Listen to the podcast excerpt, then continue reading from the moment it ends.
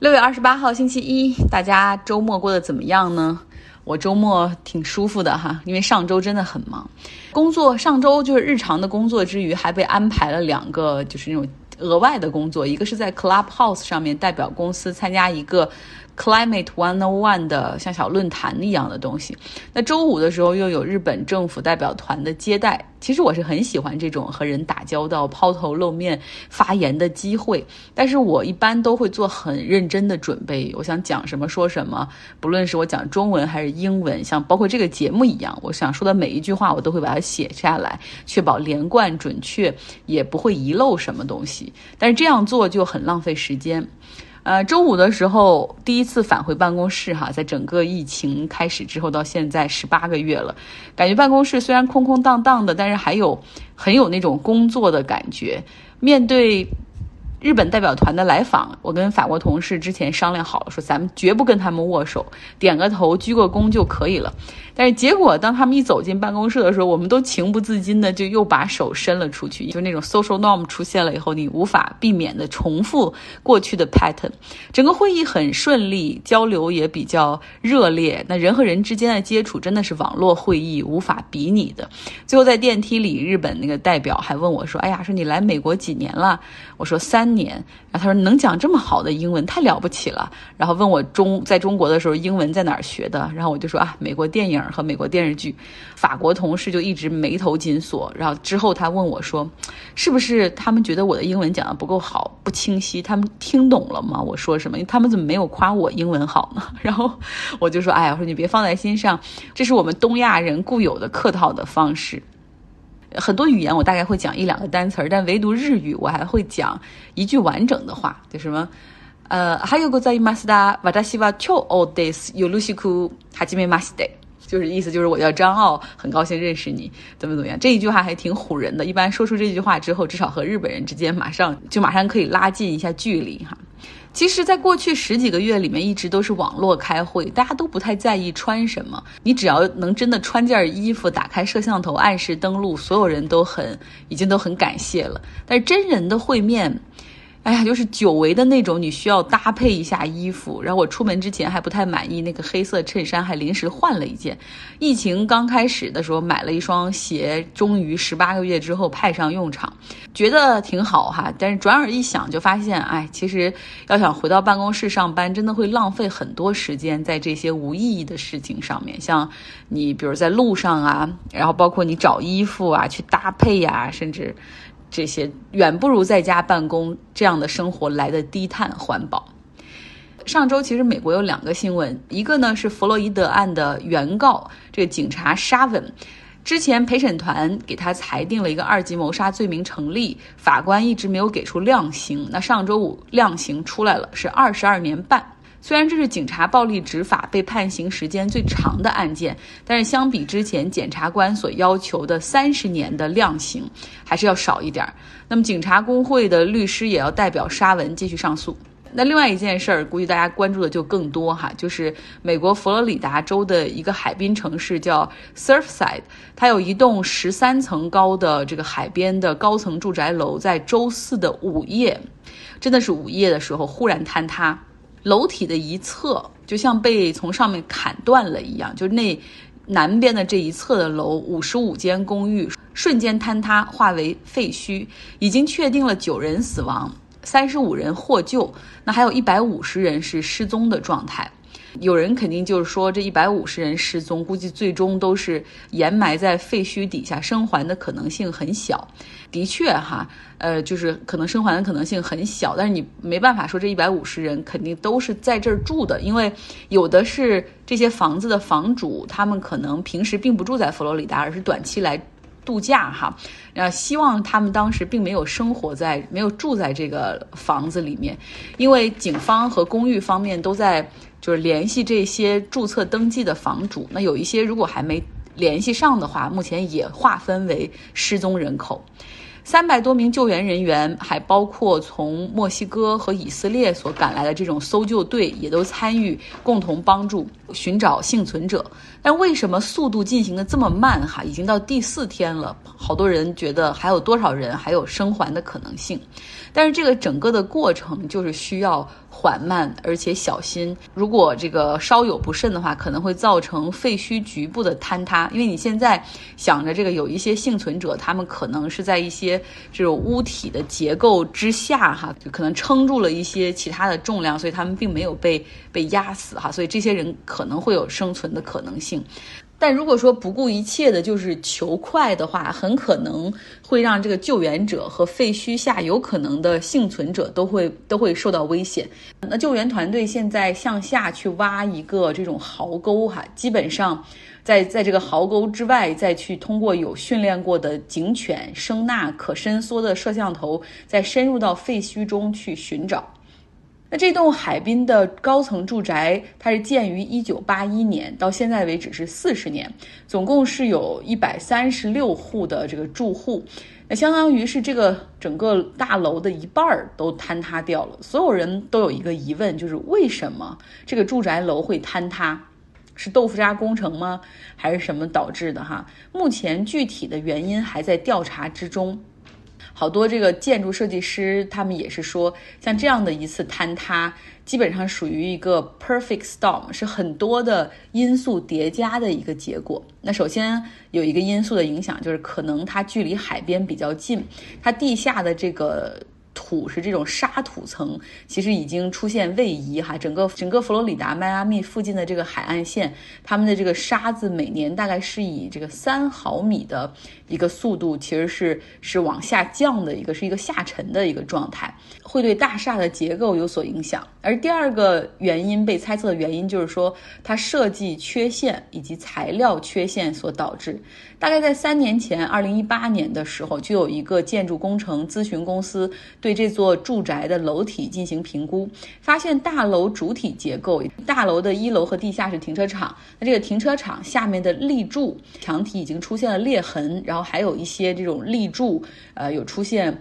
受损的情况。其实，如如果大家有做设计的，或者是对金属和这种钢筋混凝土比较了解的话，都知道有一个词儿叫 fatigue，嗯，就是疲劳度，就说明它这个疲劳度已经要到撑不住的时候了哈，或者是有风险。那另外呢，住宅楼的旁边是有一个游泳池，这游泳池的下部的防水层存在问题，然后这些可能都会导致整个建筑结构的一个受损。那当时呢，这家建筑设计咨询公司进行了报告哈，并且给出了修复解决的方案，大概整个修复的价格会在九百万美元左右。那合下来之后，大概就是如果是一室一厅的住户，他们可能需要交八万美元的这种修缮费。呃，如果是那种 penthouse 就两室一厅的，可能是三十多万美元的一个修缮费。所以这个事儿就推不动嘛。所以你看，现在到了现在这个情况，大厦。这个物业方也给出了一个截止日期，就是七月一号之前必须把这些钱交齐哈，然后我们开始启动修缮。那你看还没有到七月一号，还有这么一周的时间到七月一号，那大楼就坍塌了。不过当时这份咨询报告上面也没有说，就是不修缮马上就会坍塌。有一个有经验的设计师说过，就一旦给出这样的报告的话，通常这个修缮不会等两年到三年这么长时间，这是比较高风险的。知道我们的听众中有一些是建筑施工或者是做这个建筑设计师的，如果你们希望阅读这一份啊对于楼体的检测报告的话，可以在微信公号张奥同学之下留下你的邮箱。那总体来说呢，这个防水涂料的问题导致这个大厦。它地下的主体结构实际上是受到海水的一个侵蚀了，而车库的这个混凝土的结构也是受到这个盐度比较高的空气的腐蚀，所以出现了这些 fatigue 这些裂缝的情况。那如果从大厦坍塌的视频来看的话，又是从最上面的楼层率先开始坍塌。那当时呢，这个整个大厦的屋顶进行修缮。所以你真的很难确定到底是哪一个因素主导哈，更可能的是多个因素叠加而导致的这场悲剧。在美国，他们对于房屋公寓楼的要求是每四十年要做一个 reticification，呃，就是说你要例行的完成一些检查，然后一些有必要的修缮。这个才可以哈，等于说相当于才这个楼这个检查过关算是安全。那这个坍塌的大厦目前还在一个规定的安全期限内，你可以说明这个监管是存在漏洞的，因为你看一些海边的城市，它有这种地下的海水盐度比较高，可能又有沙土下滑的情况，又有空气中的这种盐分比较高的空气腐蚀性也比较大，多种因素，它可能需要的这个重新检查的时间应该缩短到我不太懂啊，可能三十年或者到三十五年。还有一些地区像加州这边，因为地震很多，那你这个重新检查的时间也不应该是死板定到四十年哈。希望这一次发生在 Surfside 的这个悲剧，能给所有的这种房屋建造者和监管部门提个醒。像迈阿密这个 county 这个郡，马上就对这个四十年左右的楼体展开一个为期三十天的 audit 审计哈，来发现是否有没有类似的问题存在。还有一点呢，就是这个整个的住宅楼体是分南北两部分，那南部这部分是全部坍塌，但是北边的这边楼还是完好无损的。那这个整个大厦的这个 board 这个执委会，他们雇了公司检查完北边的楼体之后，发现北边的楼体没有什么问题哈，然后决定北楼的这些居民无需撤离，你们就继续住吧。但是这些居民，你想啊，他们眼睁睁的目睹着自己的邻居的住房坍塌，然后邻居都失踪了，然后他们现在就住在废墟旁边的这个楼上，很多人是非常担心自己的这个安全的。我也传了一些关于这个楼体坍塌的照片到微信公号张友同学上，大家可以来看一下。